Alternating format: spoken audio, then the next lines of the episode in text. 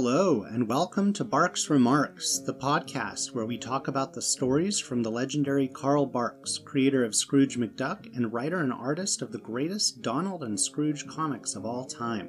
Join us as we explore his longer adventure stories in their chronological publishing order. We'll talk about what makes them so enduring, their historical context, and how well they hold up today. So get out your reprint and get ready to enjoy our remarks. Welcome back to Barks Remarks. I'm Mark Severino, a grown man who loves duck comics, loves talking about the, the stories of Carl Barks, and uh, I've got to say, I do love shrinking stories. I'm I'm definitely a sucker for miniaturization um, and and all the perspective, the cool perspective stuff that we get therein. So this should be a good story to talk about. Today we get to cover the early '60s Carl Barks adventure Billions in the Hole, and to do so, I'm joined by a returning guest. Um, so I would like to welcome him back, Ruben Olsrud. It is great to have you on the show. It it feels like it's been a while, but I guess it hasn't really been too many episodes. We just recorded uh we recorded Paul Bunyan Machine a little while ago, I guess. Yeah, we did. I believe that was the last one. And So, also, I'm um, glad to be back, Mark. I love being back. I have to say that it's always a pleasure and a big. Uh, it's a pleasure and it's an honor. Yeah, it's great to have you back on. I love having people who are super enthusiastic. You're a longtime fan of Carl Barks, um, longtime fan of Disney comics in general. You know, we mentioned in the past that you you got to win a young artists contest to get included in the local. You're you're hailing from Norway, so you are one of our Scandinavian representatives, where those comics are are still remain much more popular um, than they are in the states. So Ruben, how about you? Do you like are you a fan of like shrinking down to a tiny size stories? Well, I think uh, the fantasy of looking at things from like this tiny perspective and being tiny and li- looking at the uh, at the at the world from a different perspective, that is the universal real universal thing that you think about. Of course, every human thinks about it all over, over the world, but also at any age uh, or any culture or anything, you could always fascinate be fascinated by how would it be to be at that size, how shrinking down and look at the world uh, another angle. And also in a world where we have uh, miniature things around us like toys and such, uh, we get media like Toy Story, we see stuff from those perspectives. And I, I also I'm a big fan of Lego. I have a bunch of Lego here around here in my, in my office, and uh, just playing around with those miniatures, you always kind of fantasize and try to make uh, like a world for those little creatures. Yeah, well said. I think especially kids, they like the little mini versions of things. You know, my one of my children is into something called mini brands where you buy small versions of popular brands. Um, my my oldest would occasionally build those tiny little houses that could fit inside of I don't know what it, was like a mint container size or something like an Oh, really? Altoids tin or something. I feel like y- you know you grew up with Norwegian media um but like whatever we were watching as kids probably every cartoon had its the characters all get shrunk down to size um so it is it's a very common trope it's very popular disney Yeah. made it pretty big in um And, and actually, uh, yeah, you, you were about to mention Honey I Shrunk the Kids, I believe. Yeah, Yeah. exactly. Uh, and also you have uh, it's it's going back to the fairy tale fairy tale things. We have uh, Hans Christian Andersen, the Thumbelina. Exactly, he made that one, and also the Help Me Out, the one that went to a world huge. Oh, and Gulliver. Yeah Gulliver, yeah that's the one. gulliver's travels with the lilliputs yeah se- 17 or 1800s, I believe. So it's it's a fantasy going all the way back and probably fur- way further back than what we were talking Right. about right now. Exactly. So it's it's a fun trope. It's it is a lot of fun. Barks is going to have some degree of fun with it. The reality though, Ruben is that we're in a period of his career. We're now a little ways into the 60s. We're in 1961, at least as far as the publication goes.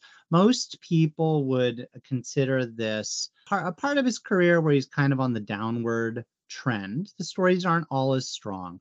So, um, you know, we can kind of think about does this story fit in with that? Do you see signs of him slowing down? Definitely, most of the stories are a little bit on the shorter side now. The adventures aren't as big, they aren't as grand, but there's still, um, there's still, I think, going to be some some great stuff to pull out of these stories uh, and appreciate. So let's see. Ruben, I would like to mention some of the background of this story. And this this one is be- because this story is a little bit more meager, it's short, there's not all that much to it. I thought this might be a good opportunity to talk about the the fan letter that kind of pulled Carl Barks out of his, I guess you might say, Disney imposed obscurity. Because um, if you look at the like the index entry for this one, you'll see that there's a reference to a story idea that Barks got this idea from quote Bill Spicer's friend Ron Leonard. So that, that's not too much to go by, but it it feels like people should recognize the names maybe from how that's written.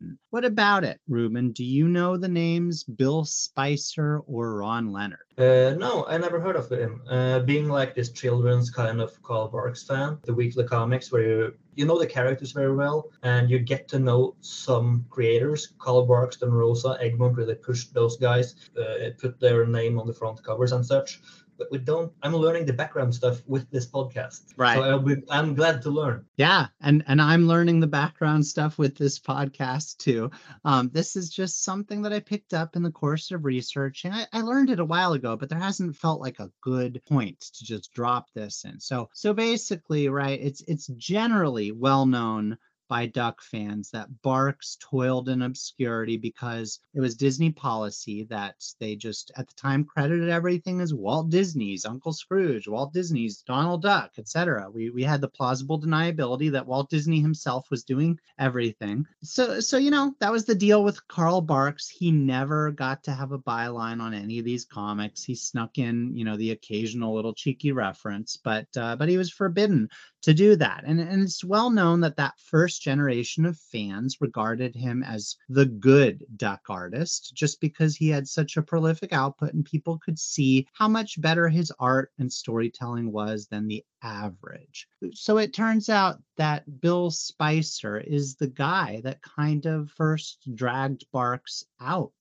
of that obscurity. He is the one who wrote like the first fan letter. He went to some efforts to track down who was doing these great comics that that he loved so much and he sent Barks this letter and boy, it is something. Uh, Bar- if you read Barks, if you read Carl Barks' reply back you know, after this very sweet fan letter where he talked about him being, you know, the best comic book artist I've ever seen and how your work stands out among the rest. It, it, it was a it was a lovely letter. He referenced also asking if Barks lived in the Burbank Glendale area, um, and he had some questions about you know his his process and how long he'd been involved with the comics and so forth it, ruben it is really something to read bark's reply because it is just tinged with suspicion and shock and amazement that Oh, that really? someone a has tracked him down and b would go to the to the lengths to do it he said here, I'm going to read just a bit of it. He said, After eyeing your letter with dark suspicion for several weeks, I have decided to answer it on the assumption that it could be a genuine fan letter. You see, I have a friend in Oceanside who just loves to play practical jokes, and writing phony letters to his chosen victims is one of his jokes. It so happens that your letter and his letters to his chosen victims seem to have been written on the same typewriter, there being a number of remarkable mechanical similarities. So uh, he he goes on and on basically to inoculate himself about uh, Bob. Is this you? Are you are you right. messing around with me, Bob? Um, but he goes on to say that I, I'm going to write this letter on the assumption that John Spicer is a genuine, on the level young man with a better than uh, with a better than average discerning eye for differences in art and writing styles. 99 readers out of 100 think Walt Disney writes and draws all those movies and comic books between stints with his hammer and saw building Disneyland. That sounds that sounds great. That sounds so Barks. Uh, it is a pleasure for us ghostwriters and artists to meet an occasional sophisticated person who knows that he doesn't quite. Um, That's great. Yeah, and and he goes on. Th- this letter is really worth the letter and his response are really worth tracking down. Yeah, you sent the you sent me the link, and the first thing I noticed is actually that Barks's letter is twice as long. Uh, you just read a little bunch of it, and I believe most most of it will actually be just stuff like this that is saying, "I'm just gonna make sure you're a real person, and if you are, you're good," stuff like that he, he does say at the end, well, it was nice getting a fan letter. The front office tells me they get many letters, but over the past 17 years, they have shown me only three, uh, two of which were pan letters that left me cringing for weeks. Wow. What what a could you, thing! Could you could you explain to me that term pan letters? So yeah, the, the pan is where you critically bash something. Yeah, you know, right. A, com- a complaint okay. letter or a letter of criticism. So just just imagine being Barks and having this great output and, and never getting any feedback. Um, you really get a sense from the letter that there is a lot of pent up energy and, and how nice it is to get that kind of recognition. Uh, so, Ruben, they would go on to, you know, have, uh, I, I believe, at least one meeting and a bit of correspondence. Um, and John Spicer ended up bringing his friend out to meet him as well, I believe. I believe his brother and his friend. I'm going to get some of these details wrong. Barks, like scholars, know better than I am. They could tell you about it. But I think I'm giving you kind of the basic important gist of the story is that Bill Spicer was the man who like really opened the door to figuring out who Carl Barks was. So I, I, like that. I like that at, at this point, he's even willing to take an idea from someone and turn it into one of his stories. Um, and Ruben, let's let's go ahead and talk a little bit about the specifics of the story now that we know that inspiration behind it. Absolutely, I love to. Yeah, so we're looking at January 1961 as the publication date. This came out in Uncle Scrooge number 33. It is 16 pages, um, a pretty short length for an adventure story, but sadly pretty average these days. That's what Western wanted him to do. They wanted to leave room for a gag story and maybe a, a Gyro Gearloose story or something afterwards. Uh, according to Inducks, it's been it's seen publication in 21 countries in 103 publications and nine times in the U.S., which to my eye is a little bit more than I would have expected. Kind of yeah, better exposed. Yeah, Ruben. Um, we're we're gonna get into the story itself momentarily, but as always, I do love to pander to the international listeners by re- picking one or two of the titles from around the world since you're a Norwegian guest, it's funny to me that I do the Norwegian title and you can you chuckle should. at how badly I get it. So so let me do this. I'm going to look at the very first one here and it's um Biljarder i hullet. I hullet? Uh, not bad. I hulle. I hulle. Yeah, not bad, All right. Bad. So to my that's a, eye, that's a direct translation yeah yeah that was my guess it looked yeah. very much like um so i guess billiard other than, is other than actually a billion and a billiard is not actually the same what's the thing that's even more than a billion Trillion. trillion yeah a in a norwegian billion like a billiard that's a trillion yeah that's and we say so we have a million and we have milliard and then we have billiard so a billion is actually a trillion. Yeah, that is interesting. I learned that. I think that's the case in British English too. I think they use milliards, if I remember. Yeah, that could right. be. That could be. So that's Norwegian. This looks interesting. Let's go with the Ruben. Let's have you do the Spanish title Ooh. from Spain. Let's see. That's uh, yeah. Oh, let, let me try if I can uh, if I can pronounce this right. But I do know I have had like four years of uh, Spanish not in, bad in school I did really bad, but uh, let's see what I can remember. So it's Hormiguero traicine. Oh wow, that's a hard one. Hormiguero traisue.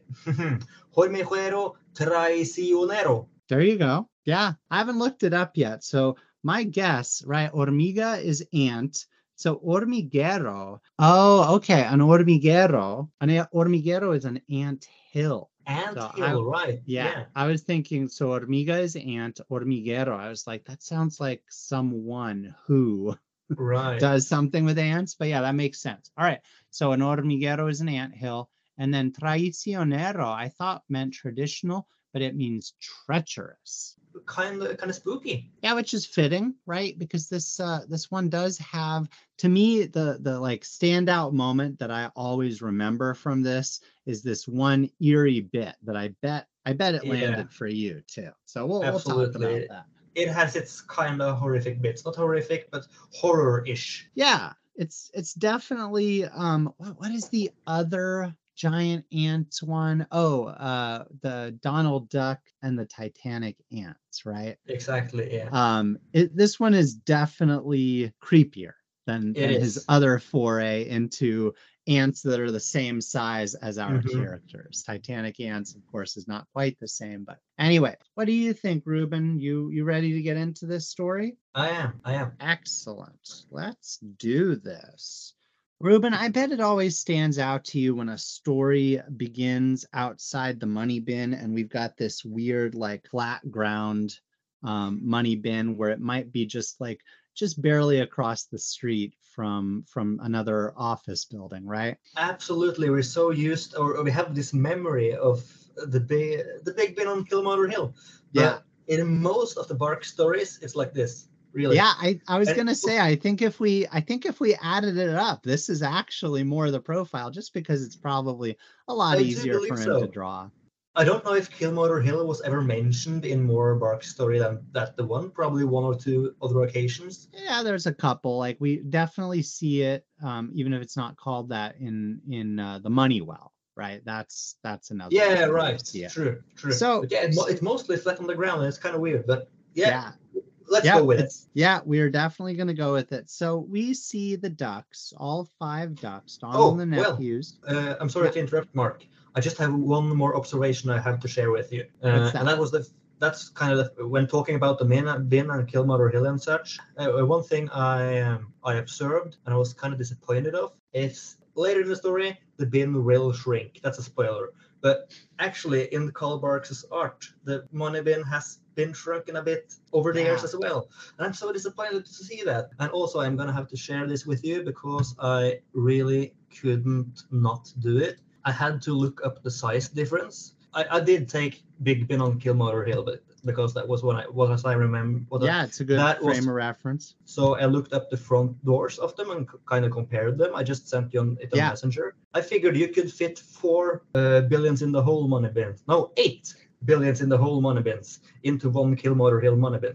Yeah, I was gonna say that. Yeah, I think you're right. That's pretty good. I think that doorway does give you a pretty good. What a what a great infographic. That'll be a fun one to share. Thanks. I had to make it. I'm so sorry. Yeah. it, it really does stand out, especially since you already think about the fact that it's shrinking. So, so what we've got here is we've got a very like cheerful, chipper looking Scrooge skipping about in front of his bin. We just see the bin really to signal who he is for new readers, I would say. Um, Donald's wondering where he's going, and he explains that he's going to go tour his satellite factory because his engineers have perfected some new gadgets. And this is really interesting to me, Ruben, because uh, this really ties into what was going on, right? We're in the we're at the like height of the space race, the atomic age. There, there's all kinds of incredible stuff with technology going on right now.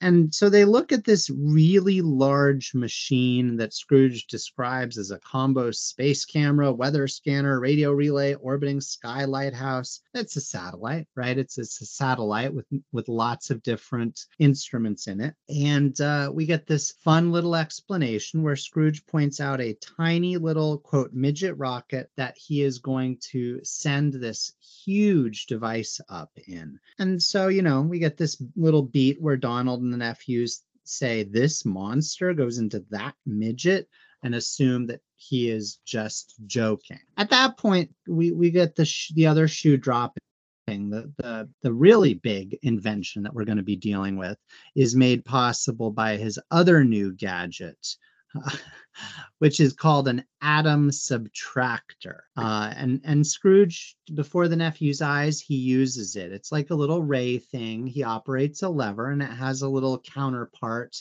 So they kind of bookend whatever is in between them gets shrunk in in between in this field. It's it's it's what people might imagine miniaturization as a science term means, even though it's not. And I, I have to say, Ruben, I love his nonsense explanation for how the atom subtractor works. So he explains that the subtractor takes out every third atom, then every third atom of what's left, and so on.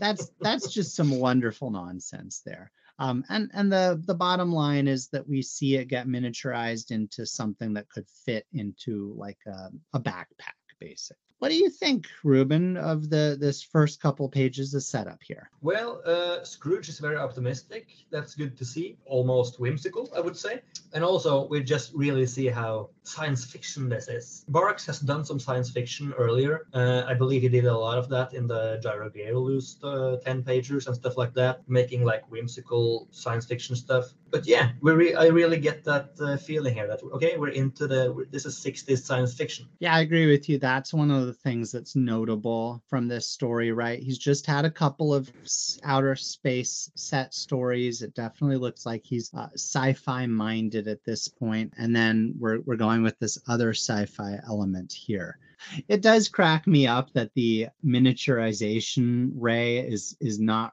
really the point of of what he wants to you, you know that's almost yeah. beside the point that he's he's using it to shrink this satellite but as we know that's satellites are real and and possible and a miniaturization ray um, as much as satellites changed the world as a ray that could do this would do a lot more. Yeah it's like it's like a side project. It's, it's a problem solver but right. it's a sensation. Exactly. he just doesn't care about that because he would like to build the uh, build the satellite. So I, I finished talking about this sequence but i didn't mention something that was occurring in the background of most of the sequence. What what did I leave out in the background? Well, uh, there's one more character in this. What is the warehouse, a laboratorium? Something like that. He's pretty noticeable. He is kind of big guy, kind of clumpy. There's something a little bit obnoxious about this guy. Yeah, there's something a, a little bit suspicious, right? All, suspicious, all of the yeah. all of the signaling that Barks is using is is all these little artistic flourishes. His back is turned, but he seems to be constantly smiling vaguely at the characters those are those are signals to us that th- there's something amiss with him that we should mm-hmm. um, distrust him. And just one thing i should mention he's washing he's washing dusting stuff like that some kind of cleaning person. Exactly. And and the nephews are going to ask him you know this seems like some pretty important stuff. Can you can we trust that janitor over there um, since he's just referenced his trusted engineers. Oh, and I love this couple of panels, the response here. I'm curious if they preserve this in your Norwegian translation. Scrooge says, He's a new employee, but he comes highly recommended. In the next panel, he goes on why he has parole papers from five different prisons saying he's just a wonderfully good boy.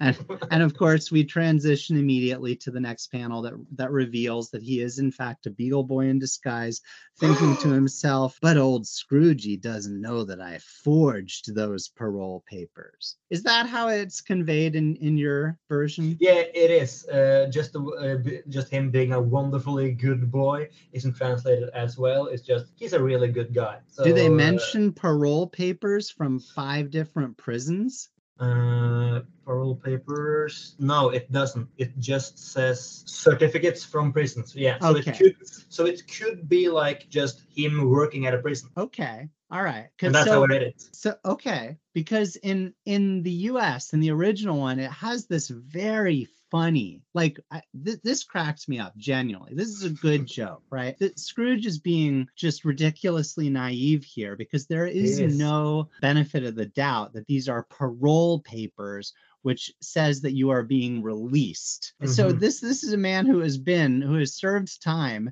Scrooge knows, in five different prisons and and has been released from five different prisons five times. He's committed five different crimes. So it's very funny number one that scrooge is trusting this this man to be the janitor.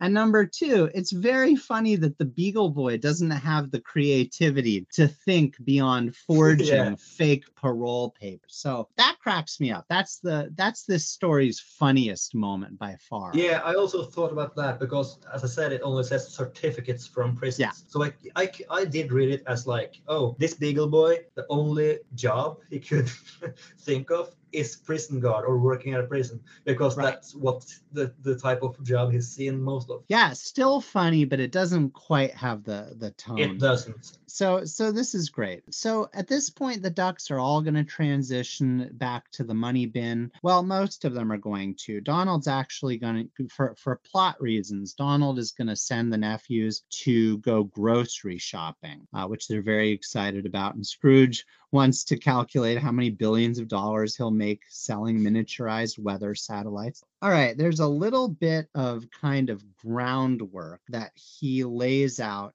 in four panels here. One panel, we, we send off the nephews to go shopping. That's plot important. The next panel, Scrooge makes a reference to maybe needing to enlarge his money bin because of all the all the um, money that he's about to make. So that's a great plot point because it's kind of getting us in the mindset of shrinking and growing. Number three, the the second last panel is the plot point is referencing his first dime and it being quite a far day from when he earned that. And that's going to come into play. I guess that's mm-hmm. three. The fourth one is really just going to be the plot point of how he is about to lose the dime in just a moment because he's casually Exactly. tossing it around. This is a lot. Th- This is one of the parts, I think, Ruben, the end of this. What are we on? The just the third page here The third That- page, I believe. yeah that that is a, a part where the story feels those three plot developing pushing along panels that's pretty rushed right that's a lot of exposition to pack into those three panels and i feel it's like it might have been kind of dragged out more in one of his like 20 or 24 page stories Probably, yeah. I would say though, I don't I don't feel that it's it's that much rushed. It's into that Scrooge character. I'm just telling him who we are. This is my money bin. I'm gonna have to launch it. I'm gonna have to make so much money. Uh, speaking about money and all the money I've made, here's that the lucky dime. all right yeah that's fair to me it does read as as a bit a bit rushed here so ruben why don't you tell us about the next sequence here where um you know it, things are the calamity happens Yeah, sure. And also, I love to just say that it's a page turner. I love when this type of things happen when you have to turn the page because, Yeah. as you said, Scrooge is tossing his first dime around, and as you uh, go to the next page, you see a little bit, uh, you see a bird snap it and fly up into the sky. Scrooge uh, runs after it. He launches his cane.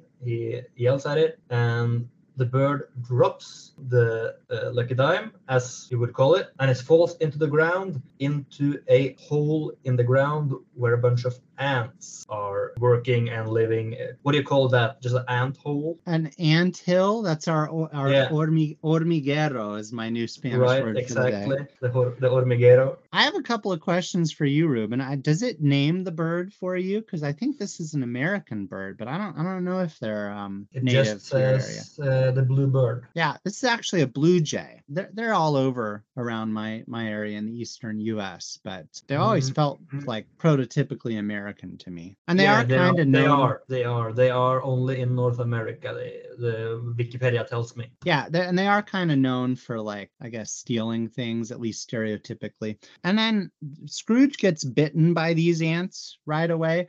Do you guys have uh, biting, the kind of biting ants where you are? Yeah, we do actually have those kind of ants. Uh, not any dangerous things, I believe, but uh, I was they just on- they only curious. just hurt a bit. Yeah. Yeah, because when I was a kid, the ants where I grew up, they didn't bite you. And then I moved to Arizona. I was like, oh, this is what people were talking about. Yeah, right. Ants that bite. And then I think the ones around here will also Yeah, some as well. Norwegian ants bite, but most of them just pee on you. So I, I there's something I like this sequence where Scrooge has dropped the dime into the ant hill and he characterizes it as a major calamity in the English one. There's a fun mm-hmm. bit here where every time something goes wrong for the next like couple this next sequence as it plays out. He's just going to keep adding superlatives to it adjectives Yeah. to, to make it an even bigger calamity and i like that a lot. He explains that he can't just dig it out as donald says with some gloves for for reasons. I like that it barks is at least being consistent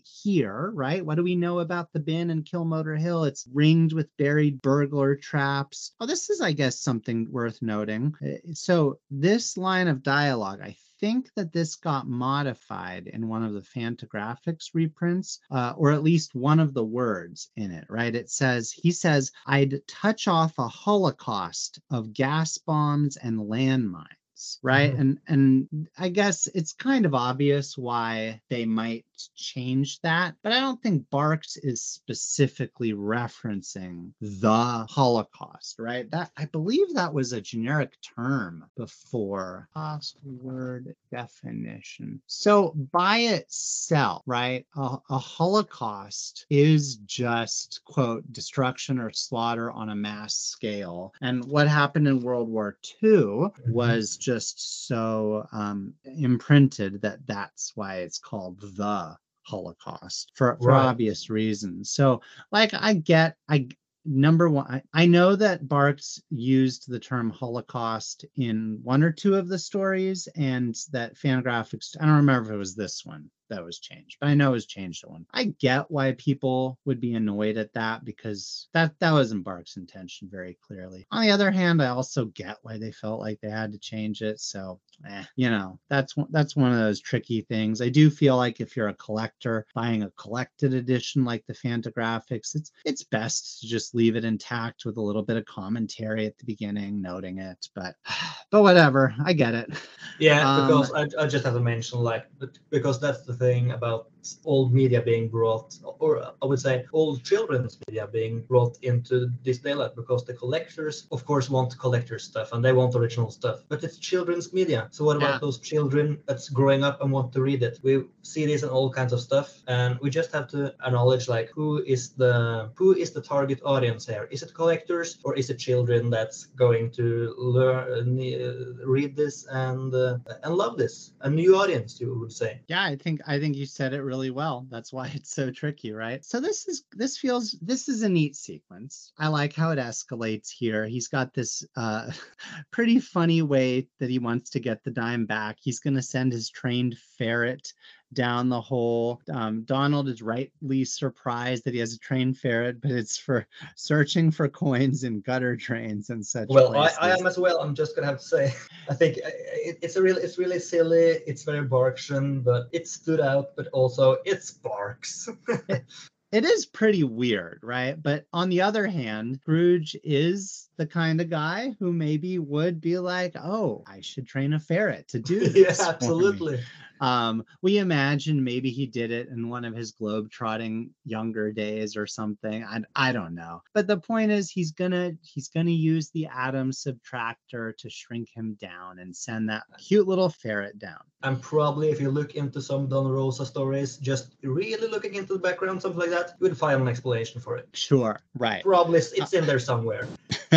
I'm sure. I, I think if he had added another uh, three or four chapters to the life and times, it probably would have been. Yeah. So So this is the part where it's going to escalate one more time. He's going to get back to the factory and discover that the atom subtractor has been stolen. So now it is a super major calamity. It was it was just a major calamity at first. Now it's super major. What is it in uh does it translate that way in in your Norwegian one? Yeah, it does. And the first one it says, "Oh, this is really bad," and the next one, "Oh, this is really super bad." There you So, go. you- it- What what is it in in the language in in Norwegian? Oh, uh, virkelig ille. Virkelig superille. Ah, awesome. All right. So at this point, Scrooge and Donald are just hurrying around, chasing out one thing after the other. Now they need to get to the nearest phone, which is at the money bin. And as they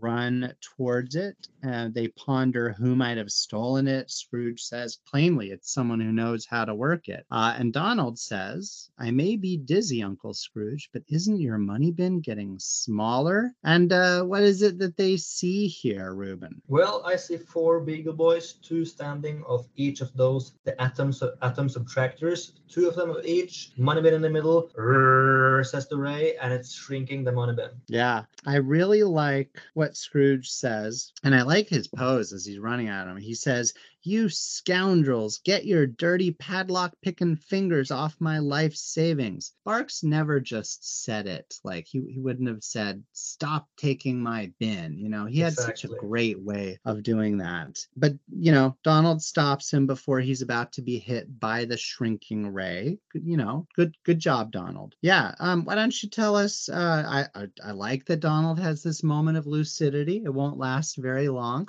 but uh, tell us tell us what happens next here, Ruben. And Yeah, okay. So Scrooge and Donald, Scrooge figures that Donald was right, so they're going to go in behind one of the Beagle Boys. So they go in some from behind some of them, and then they go into a, I would say, kind of back to the Klondike-ish fight, just with a lot of few, a lot fewer members or what, yeah, fight of the fight. So the the Beagle Boys will get busy fighting with Scrooge and Donald, and they forget to turn off the atom subtractor. So the money bin will just keep shrinking. yeah, you mention it now. It is kind of interesting that we have four Beagle Boys here, right? It's kind of a Yeah. weird number of Beagle Boys. We want to think seven. That may be because Rosa at some time observed seven and just went with that in all of his stories. But sometimes it's more, sometimes it's less. Yeah. In a lot of the European stories, and also in DuckTales, there's three. Uh, but four it really is a weird number. I am.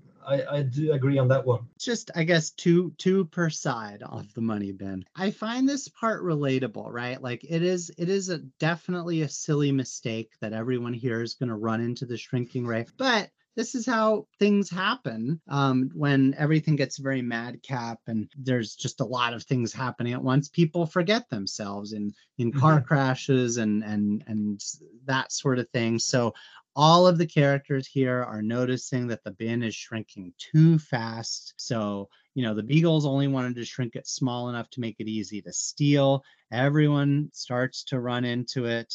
And I do like the moment on the next page where the kids get back from their grocery shopping and say, and they and they just see the the the empty, the mostly empty spot where the bin was and say, something tells us we kids didn't get back from the grocery a minute too soon and uh, yeah they they comment how the bin seems to be getting farther at every step. There are now rocks on the ground that are very large they didn't notice before and suddenly there are ants that uh, are very visible and and just about their same size and and all six characters now donald scrooge and the four beagles have the realization that no one thought to turn off the atom subtractor i guess ruben it was it was somebody else's job I guess so because, uh, but it's a way it really was because uh, the, there was because there are two of these atom subtractors and only one of them has the lever. yeah so so now we've got what scrooge describes as a super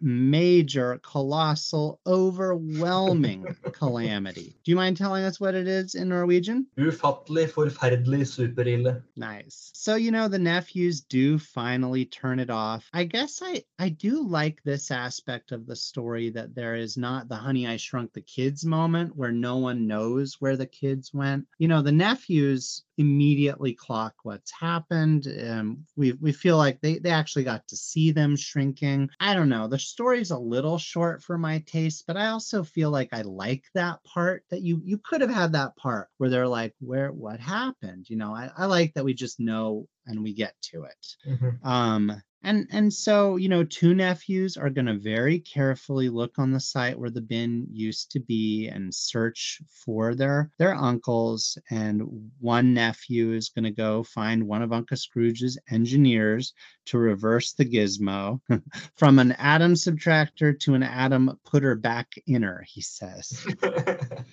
Yes, I like that. And what what is the boy? Tell us about the kind of upsetting uh sight that we see here at the bottom of the page when we flash to the tiny little uncles and beagles. Yeah, I will because yeah, of course you have first of all you have those two nephews that start they're looking for and they're very they're very aware could be stepping on them so they have to look around carefully not to step on them. Then we go back to uh, and then we go into those the the shrinking perspective of the, of the little people i would say. And the money bin is about half the height of scrooge or something right now because it has been shrinking a lot more than the Right. characters have. So we see donald and scrooge hiding behind a rock and a ant ca- just casually carrying the money bin just like a box in front of him. He's smiling, just carrying it away. And on the next panel, we see two ants with the same expression. They're happily, carefully just lifting two horrified beagle boys along the way. And uh, Scrooge and Donald, of course, get just as horrified and starts running the, in the opposite direction. Yeah, and now this- we're into the horror, the the hor- horrors of the ish pieces of this story. Exactly. And and it's all in the reactions, right? Because the beagles and then soon Scrooge and Donald are going to look really terrified and the ants the whole time they just keep this very eerie, smiling, peaceful, placid look to them. They Um, do. It is it is creepy uh so you know the we we do get one of these brief perspective moments. This might be the only panel where we see a nephew from scrooge and donald's perspective. That seems like a missed opportunity because that's the kind of thing i really like to see in shrinking stories Yeah, true. and and so you know they're looking up at the giant nephew who can't hear them and they too get corralled by the ants um and and eventually the nephews encounter those ants as well and get bitten by them and they do see just as they're carrying j- just as everyone goes down the hill they notice an ant carrying uncle scrooge's tiny little money bin but they're not able to dig him out in time lest they risk causing a cave in. So, And it's- um, And it's the size of what would you say the size of that is? It looks like a sugar cube or something. yeah, the bin you're thinking. Yeah. yeah, yeah, exactly. So this is some pretty. This is some pretty strong setup. You know, we transition down into the ant hole. Donald and Scrooge. Scrooge is kind of giving up here quickly, right? He's saying there's no use yelling. We're beyond hope. The Beagle Boys. Barks minds some humor out of how like terrified and childish the Beagle Boys are. One of them says, I want to go home to dear old Sing Sing, which is um, just a term for an old time prison. I don't remember which prison used to be called Sing Sing, but at any rate. And so all of the ants prey, beagles, ducks, bin, and dime have all been dropped into one big room. Ruben, any commentary on this part? I'm going to ask you uh, to tell us about maybe the story's only splash panel. Yeah. Um, well, of course, I said it's horrific, and we can see later. We'll see that Scrooge almost has just accepted his fate, but he we Yeah. will see hints of that here as well. And also, I believe that this splash panel, because in the first time reading this, the, this was probably split into two weekly magazines. You know that uh, you know how that works, like right? Right. The story keeps going in the next issue, uh, and I believe this was at that That makes sense Yeah. at the transition point. Cliffhanger. The cliffhanger exactly. This Yeah. really is a cliffhanger because what we see, I should of course say, in that splash panel is kind of silly, but also kind of horrific. We see all those ants with the same eerie smile you were talking about, and also, oh, I just noticed they're licking their mouths, they're licking their lips as well. They're on this big long table, and at the end of that long table sits probably the king or queen of the ant tribe, I would say, in like a uh, a throne of some sort. Right. Yeah, it does call her out because it says in the in, in mine in the Queen Ant's royal dining room is what it says. Mhm. So so they've almost been humanized a little bit, right? Because they're sitting at, at some furniture. This is definitely not very scientifically accurate. It isn't, and also they're they're using plates. They're have using leaves as plates. Right, right. So I, I would say because they're about the same size as the ducks now, um, and because they're almost human-like now, it, it feels all the creepier because it's almost like a cannibalism story rather than animals um, That's true. trying to eat you. That I think But that's part of why it's so eerie because they're just placidly, peacefully waiting. Uh, you know, maybe they're gonna cook them or something. Yeah, this moment is is actually kind of two-sided for me because yeah, it's makes it kind of creepy, but also kind of silly. It makes it Yeah. a little more silly that like they're so humanized, uh, Right. But also creepy that there's like this cannibal-esque theme to it. Yeah, and, and and I mean really the fact that they never talk because they are just ants. But that that really to me, that's how I remembered this story. Like that was the thing. I I remember I read this fairly frequently as a kid for whatever reason, even though it wasn't a favorite of mine. I can tell by just how like dog-eared and worn out my copy of this issue of DuckTales number 10, number 9 is. So so I obviously enjoyed it enough to read it a lot. But when I thought about it, I was like, oh yeah, this is the one with the very creepy looking ants. That's what I Mhm. remember. So th- there is okay. So we get another of these moments where Scrooge is going to upgrade the type of calamity here. He calls it a super major, colossal, overwhelming, catastrophic calamity. What is it, Ruben, in Norwegian? Uh, it's overveldende, ufattelig, forferdelig, superille. Excellent. I, d- delightful. I didn't understand a word of it, but it's still great. I Um, could try to translate it if you want to, because I yeah. I just Yeah, go for it. I, because just talking this gibberish to you doesn't mean anything. So uh, overveldende, ufattelig, forferdelig, superille. That will be overwhelming. The word for unable to understand it. Okay. Terribly super bad. Nice. Sounds great. I do really like there's one really cool panel on this one that's that's weird and something that would could never otherwise happen. Do you want to describe it for us? I'm sure you know what I'm talking about. Yeah, of course. I do love this panel. It's a little, little bit two-sided, but I'll get into it. We see Scrooge sitting on top of his number for one first dime because this is the hole uh, the the blue jay dropped it into. So he sits on top of that. He sits quietly just beside his money bin. He's stroking it, and he's just accepting his fate at this point. Right. And and his dialogue is I'm oh well, I'm sitting here on the first dime I ever owned and holding my money bin beside me. What could be a better time to go? Um you're you're noting that there's a little bit of a perspective issue maybe with the drawing. Is that what you were gonna say? Yeah, I do notice it. Yeah, uh, I didn't notice it bef- before uh, before you told before you said it to me. But yeah, I, it's not that noticeable, I would say. Yeah, Uh, that's it's a weird thing to, to have to draw and squeeze into one panel. I would say. Yeah. I, I certainly couldn't do it better, but but yeah, the the bin looks a little bit the, the there's a little bit of a weirdness of perspective. I think. Yeah, because it's uh, his. Okay, so Scrooge is the dime is like a plateau at this point. Scrooge is sitting in the center of that. The money bin is behind him, and it's the back of the money bin is resting on the ground, and the front of the money bin, you would say, is resting on top of the dime, and Scrooge is leaning towards it. But he's also Scrooge is also holding behind himself and stroking stroking it in some way, as well as resting his head onto it. So it does look kind of weird in some way. Uh, Yeah. But I didn't notice it when reading it last night at like midnight. Right. Exactly. It's only the kind of thing you notice if you're like really obsessively looking at it the way we are.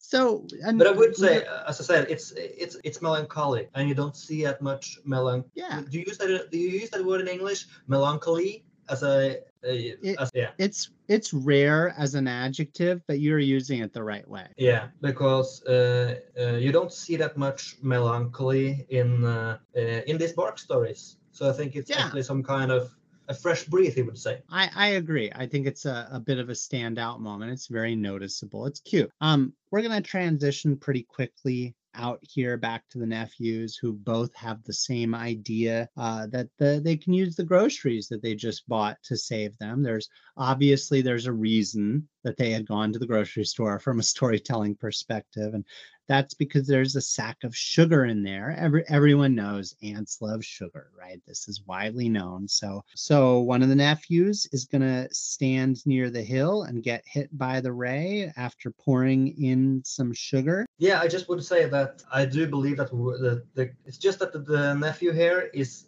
a little bit too quick on just okay, let's just shrink me because we don't know if the uh, shrinking is uh, reversible here at this point. Yes, that's true. And and like the reader knows it because Scrooge clearly was not going to risk his ferret, um, or, or at least we didn't have the idea that it was going to be risky to the ferret. I agree, and in general, this this transition happens too fast. Mhm. Um, but I mean, I guess time is of the essence here, so that It that is, makes. it is. I just wanted to mention it. Yeah, I think I think that's a good addition.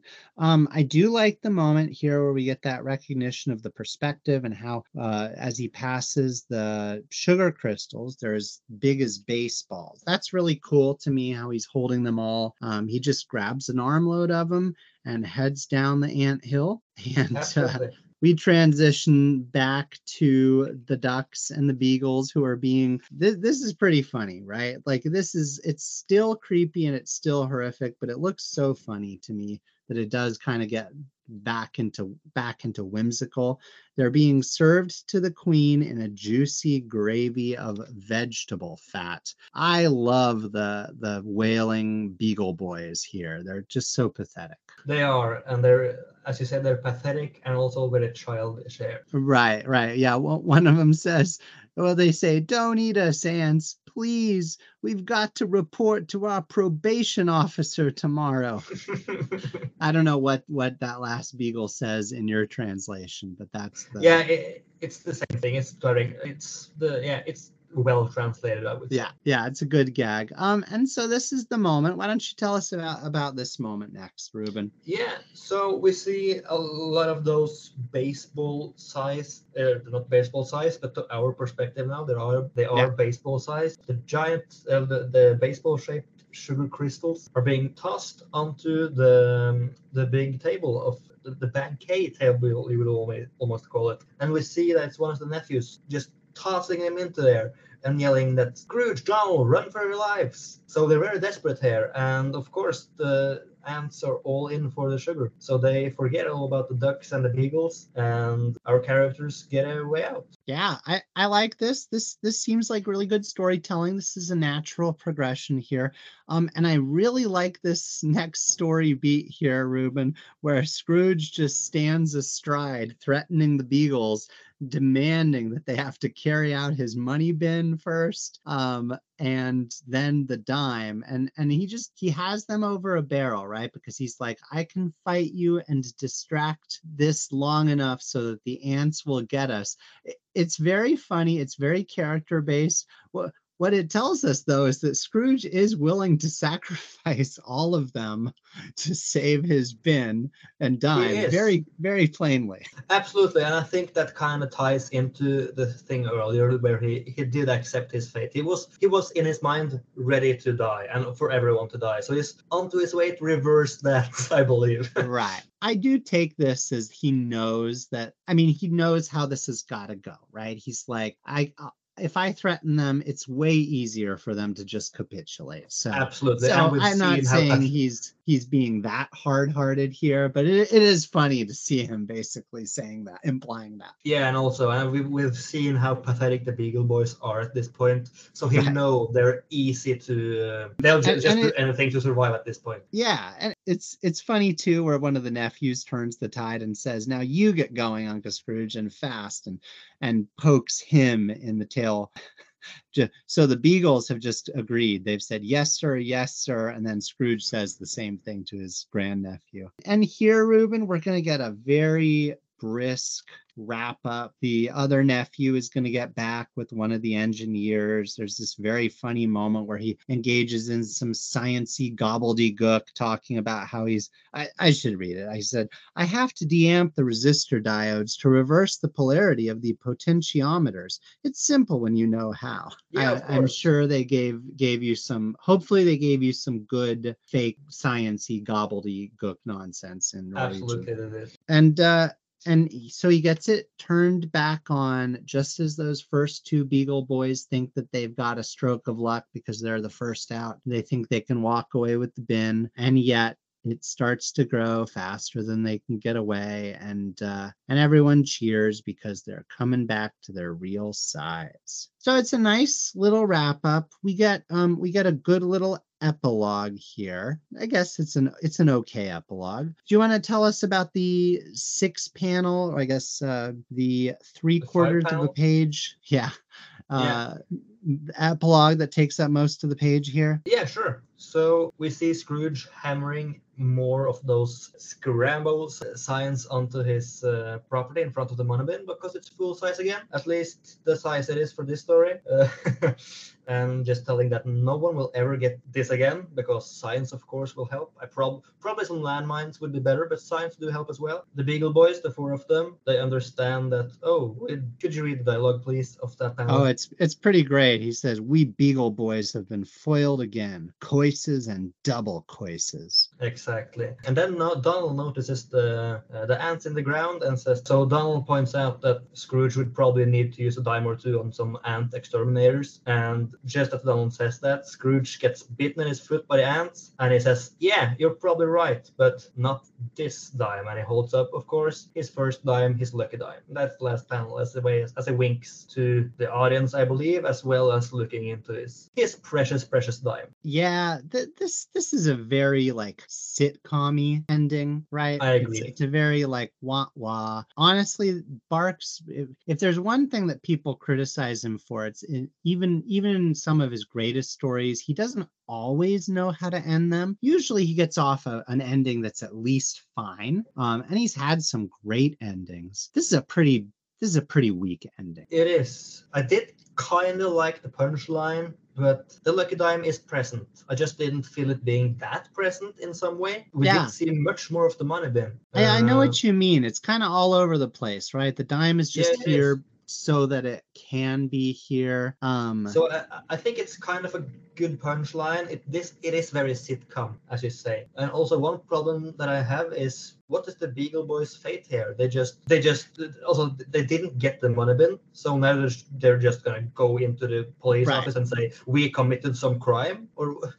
Why yeah, so I mean sad? they're they're right outside the bin right here. They clearly and no, there, and there really isn't any witnesses besides the ducks. For whatever reason, they're not going to have any punishment here. Um, you know um, what? In a in a real world, as, as I said it out loud, they do have some. They do have something to worry about. Just when you're into this comic book story, or actually just story in general, you want to see some direct influence that how you just having a police officer seeing something. Maybe the nephews contacted a police officer, something like that. Yeah, it does feel like they should get some kind of punishment. They should, right? From a mm-hmm. storytelling perspective. It, we almost don't even need to flashback. It, it is it is always funny to me when they do that little walk in a line thing with their hands on each other um, for whatever reason. But but this one, I, Ruben, this one to me is feeling like the ending almost feels like um, more like Strobl or, or one of the other Western artists at that time. There's definitely a lot of nice Barks touches in this story. I really like as the, the couple of panels that we pointed out,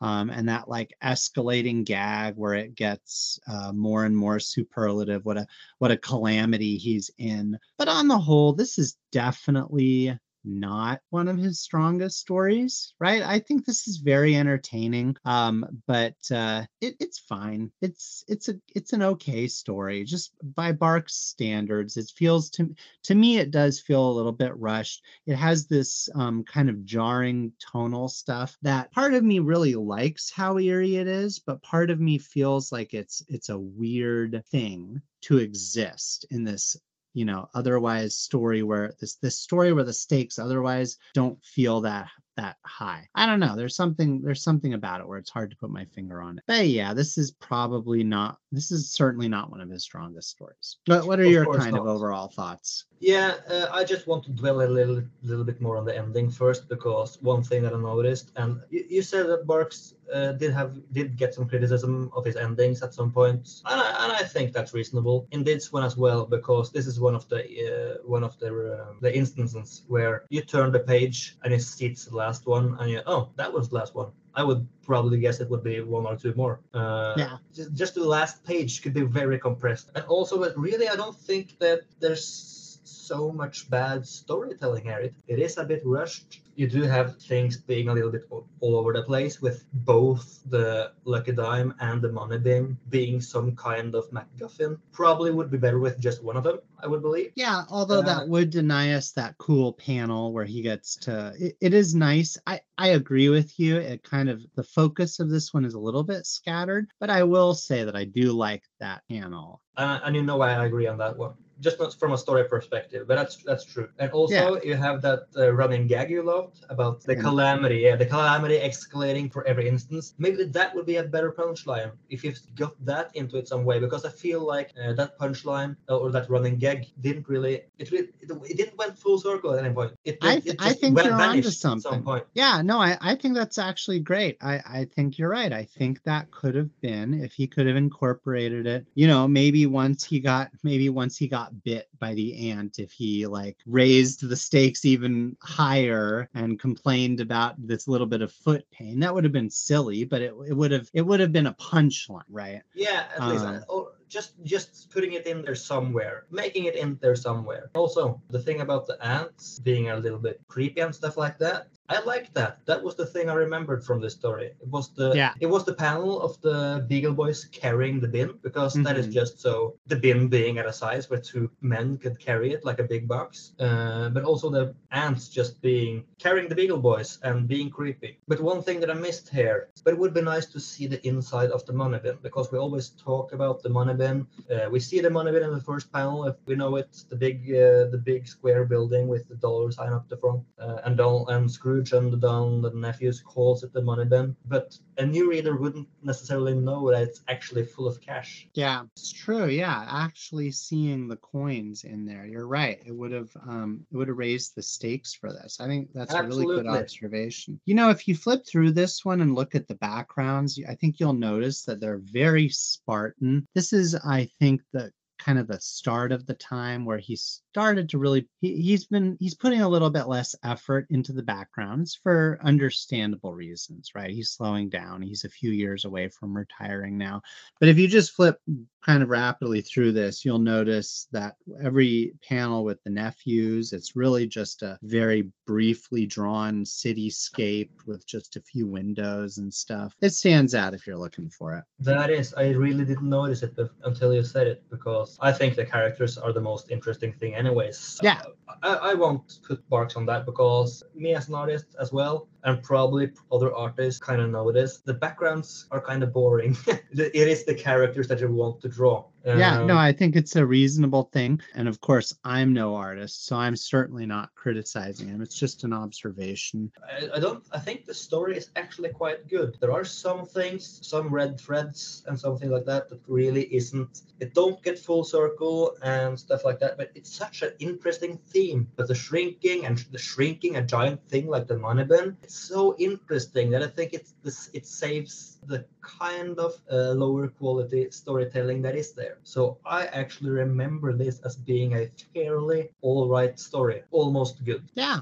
I mean, I I think you make a good point. It's got it's got a reasonably well developed story arc. I think it's all a little bit rushed. I I find this enjoyable. I definitely like this more than some of the stories that are kind of like in its company. If you look, we're we're going to transition in a moment to talking about how the community feels about it. You know, uh, if you look on Inducks where people can rank these stories, vote for them, and they get like a group rating it, it's um it's fairly low for a Barks story. It's a 7.34 right now it's good for 496 out of all 43,000 some stories. I have my own like spreadsheet of just the Barks adventure stories because it makes more sense to compare them to each other. And if you look at that one it is number 91 out of all like 120 or so stories. So, you know, that puts it in 75th percentile, basically. Yeah, right. It's in the bottom quarter of stories. And I mean, for example, it's, I think it's better than like nah you know what that that actually looks about right i think that's probably i think that's probably right it's in it's in some good company it's right up there with like all at sea from around this time and the black pearls of Tabu Yama and um riches riches everywhere yeah these this seems like a reasonable a reasonable rating yeah, sure. for this one sure fairly so, yeah. all right stories so so you know even even a Barks story even a weaker Barks story still is in the top 500 on Inducks. Um, mm-hmm. Um, interestingly, you know, I would usually wait until we're about to wrap it up, but I'll mention that there is a Don Rosa sequel to this one. You know, the incredible shrinking tightwad. This is one of those cases where that sequel is considerably higher rated. As of right now, it's ranked 198 on Inducks than the Barks original. So that's kind of fun. I do th- I do think that's actually sorry Barks fans. I, I, I know that that might be controversial, but I I do think that story might be a little bit better. Yeah, um, I had to um, flip through it because I know it could be considered a sequel to this. So I had to just flip through it to look at it. And as we talked about the missed opportunities for this story, I think actually Rosa did use a lot of those in his story. With I think the money bin was the real MacGuffin there. It was put in the Beagle Boy's pockets. Scrooge yeah. and Donald was in there, and they you, you did see the big characters from uh, the small mi- micro ducks, you would say, perspective. So uh, you, you did really get a lot of things that Barks didn't, the potential that Barks didn't use in this story. Right, and it seems like Barks just wasn't interested in it in a, in a way that Rosa was. You know, he he had a little bit of fun with the concept. That's something that Rosa kind of tends to do. Mm-hmm. You know, he really plays around. If he has a concept like a capital C concept, he mm-hmm. he just loves to explore it. All right, well, you know, I think we covered this pretty well. The only thing that really remains is just to highlight our favorite panels. I I think, you know, on on behalf of both of us, we called out Scrooge sitting on the dime clutching the bin. The one splash panel with the creepy looking ants is definitely a pretty obvious one, right? And I think those are really the obvious ones that really stand out. What what else do you notice that deserves to be called out as a great panel? Yeah, I, I, it, it's just that it's because it is so memorable and probably it was probably printed on on the cover of the weekly Duck comic, and that is two Beagle Boys carrying the money bin. Yeah. Just, it made such an impact on me. I don't know why, because it, it just is so fun of a concept, and it isn't that tiny that you could carry it in your hand. It, it has so much weight to it that you need two big men to carry it. I don't know. I just think that's very pleasing to see. Yeah, uh, that's a good you, one. You, you, could say the same thing for the for the dime and as well. Yeah, and it's definitely intriguing as a cover. You definitely want to find out what leads to that. Right. Now, in addition to those obvious ones, I'll just call out the very funny Beagle Boy panels of them wailing in the in the gravy. And I did like that one of Scrooge uh, you know, launching into the attack. Ruben, I think we did a nice job with this pretty slight Barks tale. I would encourage people to join us next time. We're going to get to cover um, a very interesting one. That'll be this will be interesting to talk about. We get to cover Mythic mystery and check out Barks Remarks on most of the socials, primarily Facebook, a little bit on Instagram. Ruben, you've got your you've got your art page on Instagram and Facebook, right? It's uh, Olsrud Teg Tegner. Tegner. How do you say That's it? right. Tegner, you would say it. Tegner. T E G N E R. That's the Norwegian word for drawing. Yeah, exactly. The verb drawing. Uh, so that's correct, and that's both on Facebook and Instagram. Well, thank you so much uh, for joining me, Ruben. I really appreciate it. Always a pleasure.